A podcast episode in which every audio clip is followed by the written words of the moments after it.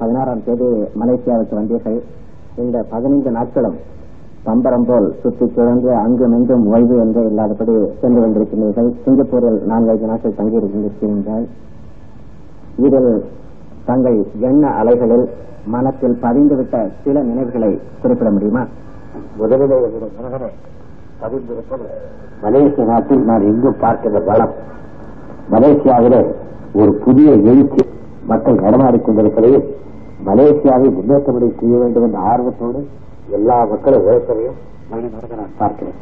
அதில் குறிப்பாக சிங்கப்பூரை பொறுத்தவரையில் சிங்கப்பூரிலே உள்ள அரசியலை அரசியல் நடத்துகின்றவர்கள் வீடு கட்டுகின்ற முறை என்னுடைய மனதை மிகவாக ஈர்த்திருக்கின்றது. சிங்கப்பூர் மக்களுக்கு மலிவான கட்டணத்தில் வீடுகள் கிடைப்பதற்கு எடுத்துக் கொள்ளப்படுகின்ற முயற்சியில் அந்த வீடு கட்டும் திட்டத்தை மிக செம்மையான முறையில் வகுத்திருப்பதும் அதை விரைவாக கட்டிப்பிடிப்பதும் என்னுடைய உள்ளத்தை விரிவாக ஈர்த்திருக்கின்றது மற்றொன்று மலேசியா நாடு முழுவதிலேயும் இன்றைய பெரும் இந்தோனேசியாவில் ஏற்பட்டிருக்கின்ற தகையை முறியடிக்க வேண்டும் என்பதில் ஒரு ஒன்றுபட்ட கருத்து எழுந்திருப்பதையும் நான் வழிமுறையை கண்டிருக்கின்றேன் அதிலேயே என்னுடைய மனம் ஈர்க்கப்பட்டிருக்கிறது. மலேசியாவில் வாழக்கூடிய இந்தியர்களுக்கு குறிப்பாக தமிழர்களுக்கு அதாவது மலேசியர்களுக்கு தாங்கள் விடுக்கக்கூடிய செய்தி ஏதாவது உண்டா? தங்களுடைய கேள்வியிலேயே செய்தி அடங்கியிருக்கிறது. இங்கே உள்ள தமிழர்கள் மலேசியர்கள் ஆக வேண்டும் என்ற செய்தியைத்தான் நான் அவர்களுக்கு சொல்லிக் கொண்டு வருகிறேன் தமிழ் மொழிக்கு அவர்கள் உரிமையாளர்கள் ஆனால் மலேசிய நாட்டுக்கு அவர்கள் உரிமையாளர்கள் இந்த ரெண்டு பற்றையும் ஒன்று கொண்டு மோத விடாமல் பார்த்துக் கொண்டு உண்மையான மலேசியர்களாக வாழ வேண்டும் என்று தமிழ் மொழி பேசுகின்ற மக்களுக்கு எடுத்துக் கொண்டு வருகிறேன் நேயர்களின் சார்பில் நன்றியர்களை தெரிவித்துக் கொள்கின்றேன். வணக்கம். இதுவரை மலேசியாவுக்கு விஜயமளித்த இந்திய பாராளுமன்ற உறுப்பினர் திரு சி என் அனஸ்தாய் அவர்கள் எமது வானொலி தலைவிக்கு நிலைய நிலவரக்களித்த பேட்டியை பெற்றிருக்கிறது இந்த பேட்டியை சிறப்பு ஏற்பாடு செய்து எங்களுக்கு ஒரு வாழ்த்து பத்திரம் கொடுத்திருப்பதற்காக உங்கள் அனைவருக்கும் நான் நன்றி கிடந்த வணக்கத்தை தெரிவித்துக் கொள்கிறேன். இது மலேசிய நாட்டுக்கு வந்திருப்பதாலே தான் முஸ்லீம்களுடைய விருந்து எனக்கு கிடைக்கிறது அந்த பொருள் அல்ல. முஸ்லீம்களுடைய விருந்து எனக்கு கிட்டத்தட்ட நாற்பது வருஷத்து பழக்கம். முஸ்லிம் சமுதாயத்துக்கும் திராவிடர்களுக்கும் ஏற்பட்டிருக்கின்ற தோழமையும் தொடர்பும் நாளுக்கு நாள் வளர்ந்து கொண்டு வருகிறது. அதே விதத்தில் மலேசிய நாட்டிலே அந்த நாட்டை தங்களுடைய தாய்நாடாக ஏற்றுக்கொண்டு இருக்கின்ற முஸ்லிம்களும் இங்கே இருக்கின்ற தமிழ் மொழி பேசுகின்றவர்கள் அனைவரும் ஒன்றுபட்டு இந்த நாட்டிலே வாழ வேண்டும் என்று நான் பெருத விரும்புகிறேன். தமிழ்நாட்டிலே உள்ளதை போன்ற அரசியல் இங்கே இல்லை என்றாலும் தமிழ்நாட்டிலே இருந்து வந்திருக்கின்றவர்கள் முஸ்லீம்களானாலும் முஸ்லீம் அல்லாதவர்களானாலும் தமிழ் மொழி ஒன்றுபட்டிருக்க வேண்டிய நிலைமை மலேசிய நாட்டிலே நிரம்ப இருக்கிறது இந்த நாட்டுக்கு வந்த பிறகு தமிழர்களிலே கூட பல பேர் தமிழ்நாட்டில் இருந்து வந்த ஜாதி வித்தியாசங்களை ஓரளவுக்கு அவர்கள் விட்டு என்பதை பார்த்து நான் மிக்க மகிழ்ச்சி அடைகிறேன். இஸ்லாம் பழந்தமிழகத்தினுடைய நெறியைத்தான் இஸ்லாம் என்று நாங்கள் கருதுகிறோம். அது அரபு நாட்டிலே இருந்து நபிகள் நாயகம் அவர்களாலே அருளப்பட்டது என்றாலும் ஆன்மீக மார்க்கம் தமிழகத்தில் புகுவதற்கு முன்னால் சங்ககால தமிழகத்தினுடைய நிலைமைகளை பார்க்கிற நேரத்தில் இஸ்லாத்திலே எப்படிப்பட்ட சமூக அமைப்பு இருந்ததோ அப்படிப்பட்ட சமூக அமைப்பை தான் பழந்தமிழர்கள் விரும்பி இருந்திருக்கிறார்கள். இடைக்காலத்திலேதான் ஜாதிகள் எல்லாம் ஏற்பட்டது ஜாதிக்குள்ளே ஜாதி ஏற்பட்டது அதிலே பணத்தாலே ஜாதியை மறைக்கிற தன்மை ஏற்பட்டது இப்படி பல கேடுகள் தமிழ் சமுதாயத்தில் பிற்காலத்தில் ஏற்பட்டது. நான் கூட இன்று பல்கலைக்கழகத்தில் உள்ளவர்களிடத்தில் பேசிக் கொண்டிருந்த நேரத்தில் ஒரு பேராசிரியர் கேட்டார் தமிழகத்திலே முஸ்லீம்களுக்கும் உங்களுக்கும் எப்படிப்பட்ட தொடர்பு இருக்கிறது என்று கேட்டார்.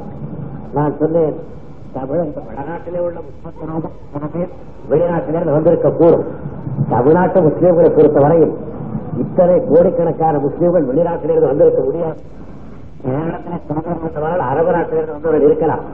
பெரும்பாலான முஸ்லீம்கள் மூணு தலைவருக்கு முன்னாலே நாலு தலைவருக்கு முன்னாலே ஆறு தலைவருக்கு முன்னாலே சின்னச்சாதையாக இருந்தவர்கள் சிக்கந்தராகவும் இல்லாசி முத்தாக இருந்தவர்கள் முஸ்லிம்களாகவும்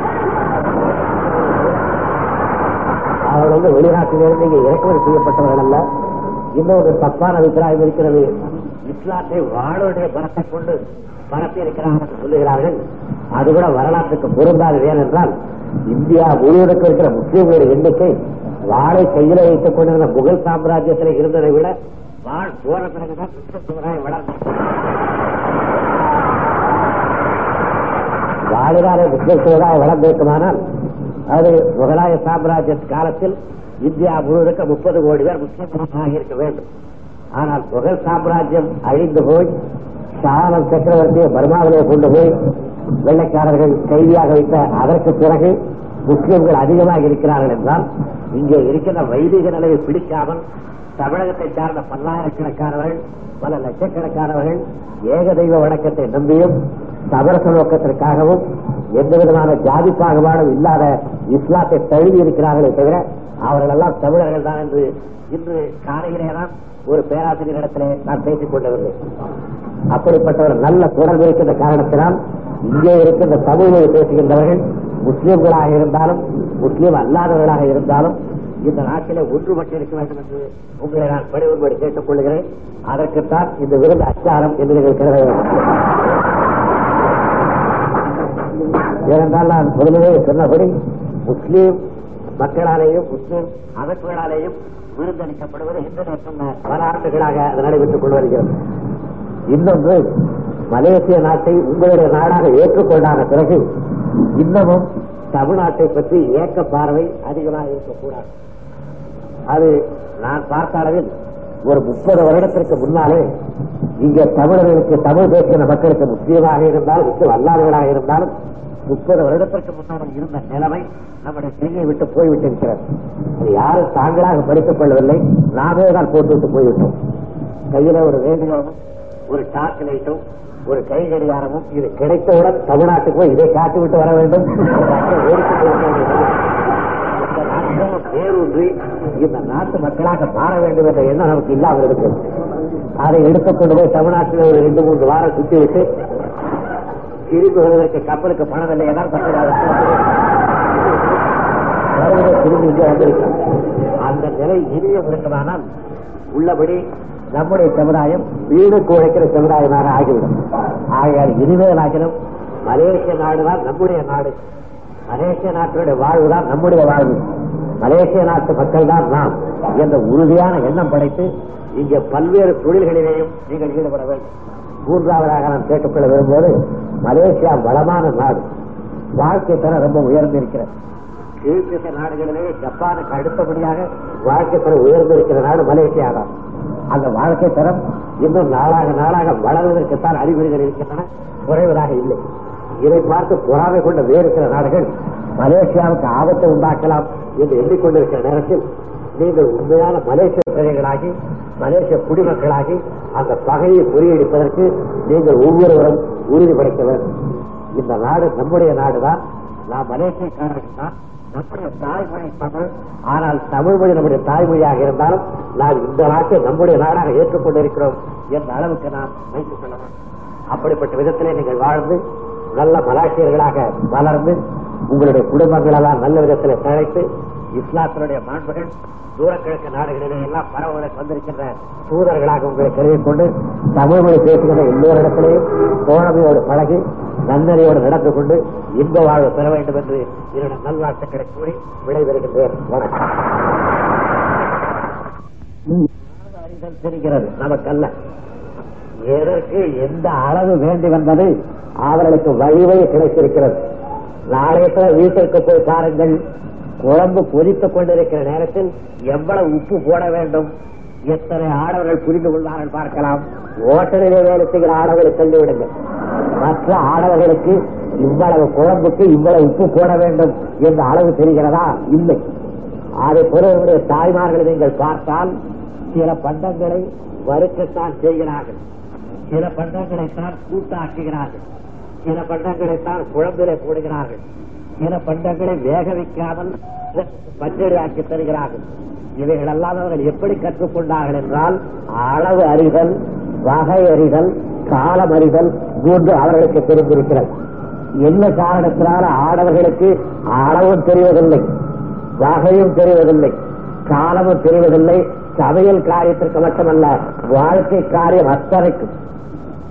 மாத சம்பளம் வாங்கி ஆடவனுக்கு தெரிந்திருந்தால் பன்னெண்டாம் தேதி கடன்காரன் ஆவானா? ஆகியிருக்க மாட்டான். வருகின்ற பணம் இவ்வளவு செலவழிக்க வேண்டிய நாள் முப்பது என்ற அளவு தெரிந்திருந்தால் அவன் பன்னெண்டாம் தேதி இன்னொரு நண்பருடைய வீட்டு கதவை தட்டி ஒரு பத்து வெள்ளி கடன் கொடுங்கள் என்று கேட்க வேண்டிய அவசியம் வராது. அவனாவது கொடுக்கிறானா என்றால் அவன் சொல்லுகிறான் என்னிடத்துல நேற்றே தீர்ந்து விட்டது. அடுத்த வீதியில் உள்ள ஆறுமுகத்திடம் தான் நான் போக இருக்கிறேன். நீ அங்கே வராதே வேற இடத்திற்கு போ என்று குறை பேசிக் கொள்ளத்தான் அந்த ஆடவனுக்கு தெரிகிறதே தவிர அளவு தெரிவதில்லை. அதை பொறுத்த வகை தெரிகிறதா என்றால் எதை எந்த வகையில செய்வது என்பதற்கு நான் உங்களுக்கு அதிக பரிசு வைக்கவில்லை. உங்கள் நீங்கள் பெற்ற குழந்தை அழுகிறது வைத்துக் கொள்ளுங்கள். அதை எந்த வகையில அடக்குவது என்பது ஆடவர்களுக்கு தெரிகிறதா? எங்கே பார்க்கலாம். நீங்களும் தாய்மார்கள் அந்த குழந்தை அடக்குவதை பார்த்து கண்ணே என்கிறல் ராஜா என்பீர்கள் எத்தனை தடவை? ரெண்டு தடவை. மூணாவது ஆத்திரம் வந்து குரங்கு கருணை என்று சொல்லி அதை அடித்து தலை கீழே துறையாரை கூப்பிட்டு இந்த சனியை தூக்கி கொண்டு போய் என்கிறார் அந்த சனியன் யார்? நீங்கள் பெற்றெடுத்த செல்வம். உங்களுடைய வழிவகை வந்தது. ஆனால் அதை அடக்குவதற்கு வகை தெரியவில்லை. காலம் தெரிகிறதா ஆடவர்களுக்கு எந்த காலத்தில் எது நடக்கும் என்று நமக்கு தெரியவில்லை. தாய்மார்களை கேளுங்கள். வெந்து கொண்டிருக்கிற பொழுது அந்த பாத்திரத்தின் மேலே மூடி போட்டு மூடி இருந்தாலும் ஆதி வருவதை பார்த்து சொல்வார்கள் இன்னும் ஐந்து நிமிடம் இருங்கள். குழம்பு க- சரியாகிவிடும் இந்த பத்து நிமிடங்கள் சாத சாதம் இருந்து என்று தெரிகிறது. உலகத்திலே சரிபாதி கஷ்டம் அளவறியாததாலே வருவது. வகை தெரியாததாலே வருவது. காலமறியாததாலே வருவது. இந்த அளவறிதல் வகையறிதல் காரணமாகிய மூன்று வித்தைகளை நீங்கள் பல்கலைக்கழகத்திலே பெற முடியாது. பெரிய பெரிய ஏடுகளை படித்து பெற முடியாது. அனுபவத்தின் மூலமாகத்தான் பெற முடியும். அதுவும் ஆரணங்கள் வாயிலாகத்தான் நீங்கள் அதை பெற முடியும். அவர்களுக்கு தெரிந்திருக்கின்ற அளவுக்கு அளவறிதல் வகையறிதல் காலமறிதல் இந்த மூன்று மட்டும் நமக்கு தெரிந்திருக்குமானால் சமுதாயத்திலே சிக்கல் குறையும். மதத்திலே மாச்சரியங்கள் எழாது. அரசியலிலே அவர்கள் நேரிடாது. மனிதகுல வாழ்க்கை நாளுக்கு நாள் முன்னேறும். இந்த அளவறிதல் வகையறிதல் காலமறிதல் மூன்றையும் தாய்மார்களை பார்த்து கேட்க சொல்லுகிறீர்களே. அவர்கள் எங்களை என்னமோ என்று எண்ணிக்கொண்டால் என்ன செய்வது என்று கூச்சமாக இருக்குமானால் உங்களுக்கு இன்னொன்று தருகின்றேன். திருக்குறளில் இந்த மூன்று இருக்கிறார் அளவறிகள் வகையறிதல் காலமறிதல் ஆகிய மூன்றையும் நீங்கள் உங்களுடைய துணையாரிடத்திலே தெரிந்து கொள்வதற்கு கூச்சம் இருக்குமானால் திருக்குறளிலே இந்த மூன்றும் நிரம்ப இருக்கிறார் திருக்குறளை நீங்கள் நல்ல விதத்திலே கற்று உணர்வீர்களானால் அடிக்கடி தமிழகத்திலே இருந்து எங்களை போன்றவர்கள் உங்களிடத்திலே வந்து வந்து பேச வேண்டிய நிர்பந்தம் கூட இருக்காது அவசியம் கூட எழாது அப்படிப்பட்ட அரும்பெரும் நூல் திருவள்ளுவர் நமக்கு தந்திருக்கின்ற திருக்குறளாகும் அந்த திருக்குறளின் வழியில் நின்று அளவறிந்து வகையறிந்து காலமறிந்து நீங்கள் நடந்து கொள்ள வேண்டும். இது இந்த மூன்றையும் நீங்கள் நம்முடைய வாழ்க்கைக்கு பொருத்தி பார்த்தீர்களானால் முதலிலே நாம் அளவு அறிந்து கொள்ள வேண்டியது மலேசிய நாட்டில் நம்முடைய எண்ணிக்கை எவ்வளவு? அந்த அளவு நமக்கு தெரிய வேண்டும். இந்த கூட்டத்தில் பார்க்கிற பொழுது எல்லோரும் தமிழ் பேசுகின்ற மக்கள். இதை பார்த்தவுடனே ஓஹோ மலேசியா முழுவதும் நாம் தான் இருக்கிறோம் என்று எண்ணிக்கொள்ளக் கூடாது மலேசியாவினுடைய ஆகவே தமிழ் மொழி பேசுகிற மக்களுடைய எண்ணிக்கை பத்து லட்சம். பத்திலே ஒரு பகுதியினர் மலேசியாவிலே தமிழ் மொழி பேசுகின்ற மக்கள் அந்த அளவை அறிந்து கொள்ளுங்கள். அளவை அறிந்து கொள்ள சொல்வது கவலை கொள்வதற்கல்ல பயப்படுவதற்கல்ல. நான் வேறொரு கூட்டத்திலே சொன்னதைப் போல் பதினெட்டு முழ சேலையானாலும் பதினாறு முழ சேலையானாலும் இப்பொழுது பெண்கள் கட்டுவதை போன்ற பன்னெண்டு முழ சேலை ஆனாலும் அந்த பன்னெண்டு முழ சேலையில் ஒரு முழம்தான் இருக்கிற முந்தானை. முந்தானை இல்லாத சேலை சேலை அல்ல. முகம் எவ்வளவு பெரிதாக இருந்தாலும் நெற்றியில வைக்கின்ற பொட்டு ஒரு விரல் நுடி அளவுக்குத்தான் இருக்கும். அதை போல் ஒரு கோடி மக்கள் வாழ்கின்ற மலேசிய நாட்டில் நான் பத்து லட்சம் பேர் என்று நான் சொல்லுகிற நேரத்தில் அந்த அளவை அறிந்து கொள்ளுகிற நேரத்தில் அதனுடைய வகையை தெரிந்து கொண்டவர்கள் சேனைக்கு முந்தானை போல் நெற்றிக்கு பொட்டு போல் வீட்டுக்கு வாயற்படியை போல முகத்துக்கு கண்ணை போல நாம் இருக்கிறோம் என்று நீங்கள் பெருமையோடு இருக்க வேண்டும். காலம் அறிய வேண்டும் என்று நான் குறிப்பிட்டேன். அந்த காலத்தை அறிந்து கொள்ளுகிற நேரத்தில் நான் இறந்த காலத்தை வெண்ணி பார்க்க வேண்டும். நிகழ்காலத்தை வெண்ணி பார்க்க வேண்டும். எதிர்காலத்தை பற்றி எண்ணி பார்க்க வேண்டும். எதிர்காலத்தை விழித்துக் கொண்டு எண்ணி பார்க்க வேண்டும். தூங்குகிற நேரத்தில் அல்ல. தூங்குகிற நேரத்திலே நமக்கு தோன்றுகிற எதிர்காலம் என்னென்னவோ தோன்றும். நடந்த அடுத்த நேரத்தில் படுத்திருப்போம். காணுகின்ற கனவில் ஒரு எதிர்காலம் தோன்றலாம். பெருகு கிடையாத மோட்டாரில் நாம் இந்த கோடியிலும் நம்முடைய துணவி இன்னொரு கோடியிலும் நடுவில் குழந்தையும் உட்கார்ந்து கொண்டிருக்க மோட்டார் வேகமாக சிங்கப்பூர் கடைவீதியில போக எதிர்புறத்தில் வருகின்ற இன்னொரு மோட்டார் அதை போனவரும் அந்த போடாமல் டிரைவர் அதை லாகவமாக ஓட்டிக் கொண்டு போக வீட்டிற்கு சென்று நிம்மதியாக இருந்தோம் என்று எதிர்காலத்தை பற்றி இன்ப கனவு காணுவதிலே பொருளில் விழித்துக் கொண்டு நம்முடைய எதிர்காலம் எப்படி இருக்கும் எப்படி இருக்க வேண்டும் எப்படி ஆக்கிக் கொள்ள வேண்டும் என்று திட்டமிட வேண்டும். அப்படி திட்டமிட்டு எதிர்காலத்தை உருவாக்கி கொண்டு வருவதுதான் ஒரு ஆட்சியாளர்களின் வேலை. அதை இந்த நாட்டை ஆளுகின்ற சிங்கப்பூர் அரசை ஆளுகின்ற பிரதம மந்திரி லீ அவர்கள் எதிர்காலம் எப்படி இருக்க வேண்டும் என்பதை மிக தெளிவாக சிந்தித்து பார்த்து சிங்கப்பூர் என்ற இந்த ராஜ்யம் கடலுக்கு பக்கத்திலே இருப்பதாலும் அதை தொட்டுக்கொண்டும் ஒட்டிக்கொண்டும் ஒரு புறத்திலே ஜோகூர் இருப்பதாலும் சிங்கப்பூர் வளர முடியாது என்பதாலே இங்கே ஜனத்தொகை பெருக பெருக புது புது வீடுகள் கட்ட முடியாது என்பதாலே மேலே மேலே செல்ல வேண்டும். ஆறு ஏழு அடுக்கு பதினாலு அடுக்கு பதினெட்டு அடுக்கு இன்று வளர வேண்டும் என்று அடுக்குமாடி கட்டடங்களை சிங்கப்பூர் நகரத்திற்கு எழில் தரத்தக்க விதத்தில் நீயனுடைய ஆட்சியில் பல கட்டடங்கள் இங்கே கட்டப்பட்டிருப்பதை நான் பார்க்கின்றேன். அந்த கட்டடங்கள் கட்டுகின்றார்களே அதனை ஒரு தடவை நீங்கள் பக்கத்திலே இருந்து பார்க்க வேண்டும். பதினாறு மாடி கட்டடங்கள் உயர எழுப்பப்பட்டிருக்கின்றன என்றால் எவ்வளவு உயரம் மேலே போயிருக்கிறார்களோ அவ்வளவு அவ்வளவு ஆழம் கீழே போயிருக்கிறார்கள். பதினாலு அடுக்கு மாடி கட்ட வேண்டும் என்றால் அது நூற்றி ஐம்பது அடி உயரம் அல்லது இருநூறு அடி உயரம் மேலே மாடி வளர வேண்டும் என்றால் அதற்கான கடைக்கால் நூறு அடி ஆழம் கீழே போக வேண்டும். பாறை தட்டுப்படுகிற வரையில் கணக்கான தோண்டி அந்த பாறைக்கும் பூமிக்கும் அடுத்ததாக கெட்டிப்படுத்தி அதற்கு மேலே நிறுத்தினால்தான் பதினாலு அடுக்கு மாடி கட்ட நிற்கிறதே தவிர பதினாலு மாடிதானே வேண்டும். சரி கட்டப்படலாம் என்று எண்ணி கீழே ஒரு மூணடி பள்ளம் வெட்டி அதிலே ஜல்லியை போட்டு மேலே கட்டடத்தை கட்டி மூணாவது மாடி கட்டடம் வருகின்ற நேரத்தில் அது இடிந்து கீழே விழுந்து பத்து பேர் முதல் பக்கத்தில் மாடி கட்டடம் இடிந்து விழுந்து ஆறு பேர் பலி. என்ற தலைப்புத்தான் வரும். ஆகையால் எப்படி உயரமான பாடக்கட்டத்தை கட்டுவதற்கு ஆழமான கிடைக்கால் தேவையோ அதை போல இந்த பத்து லட்சம் தமிழர்கள் தமிழ் பேசுகின்ற மக்கள் உயர்ந்த வாழ்க்கை வாழ வேண்டுமானால் மலேசிய நாட்டில் ஆழமாக நீங்கள் ஊன்றிக் கொள்ள வேண்டும். இங்கே ஆழமாக ஊன்றிக் கொள்ளாமல் மாடி கட்டடத்தை கட்டலாம் என்றால் நடக்கிற காரியம் அல்ல. அது அலாவுதீன் அவருடைய அற்புத பூதம் இவர்கள் செய்ய வேண்டிய காரியம் ஆறறிவு படித்த மனிதன் செய்கின்ற காரியம் ஆகையால் இந்த இடத்துல நான் ஆழமாக வேரூன்றிக் கொள்ளுங்கள். அதற்கு நாடு கட்டடத்தை போல மேலே மேலே உயர். இந்த நான் சிங்கப்பூருடைய பிரதம மந்திரி லீ அவர்களிடத்தில் நானும் தம்பி செழியன் அவர்களும் சென்று பேசிக் கொண்டிருந்தோம். அவருக்கு இங்கே உள்ள தமிழ் பேசுகிற மக்களிடத்தில் நிரம்ப பக்தி இருக்கிறது நிரம்ப நம்பிக்கை இருக்கிறது. உங்களுடைய தமிழ் மொழி பேசுகிற மக்கள் மிக நல்லவர்கள் முன்னேறிக் கொண்டு வருகிறார்கள். என்று குறிப்பிட்டு விட்டு தமிழ்நாட்டிலே இருக்கிற முன்னேற்றத்தை விட மலேசியாவிலே உள்ள தமிழ் வழி பேசுகின்றவர்கள் முன்னேறுவதற்கு காரணம் அவர்களை ஜாதி பிடித்து அழுத்தவில்லை என்று சொன்னார். நான் ரொம்ப ஆச்சரியப்பட்டு போனேன்.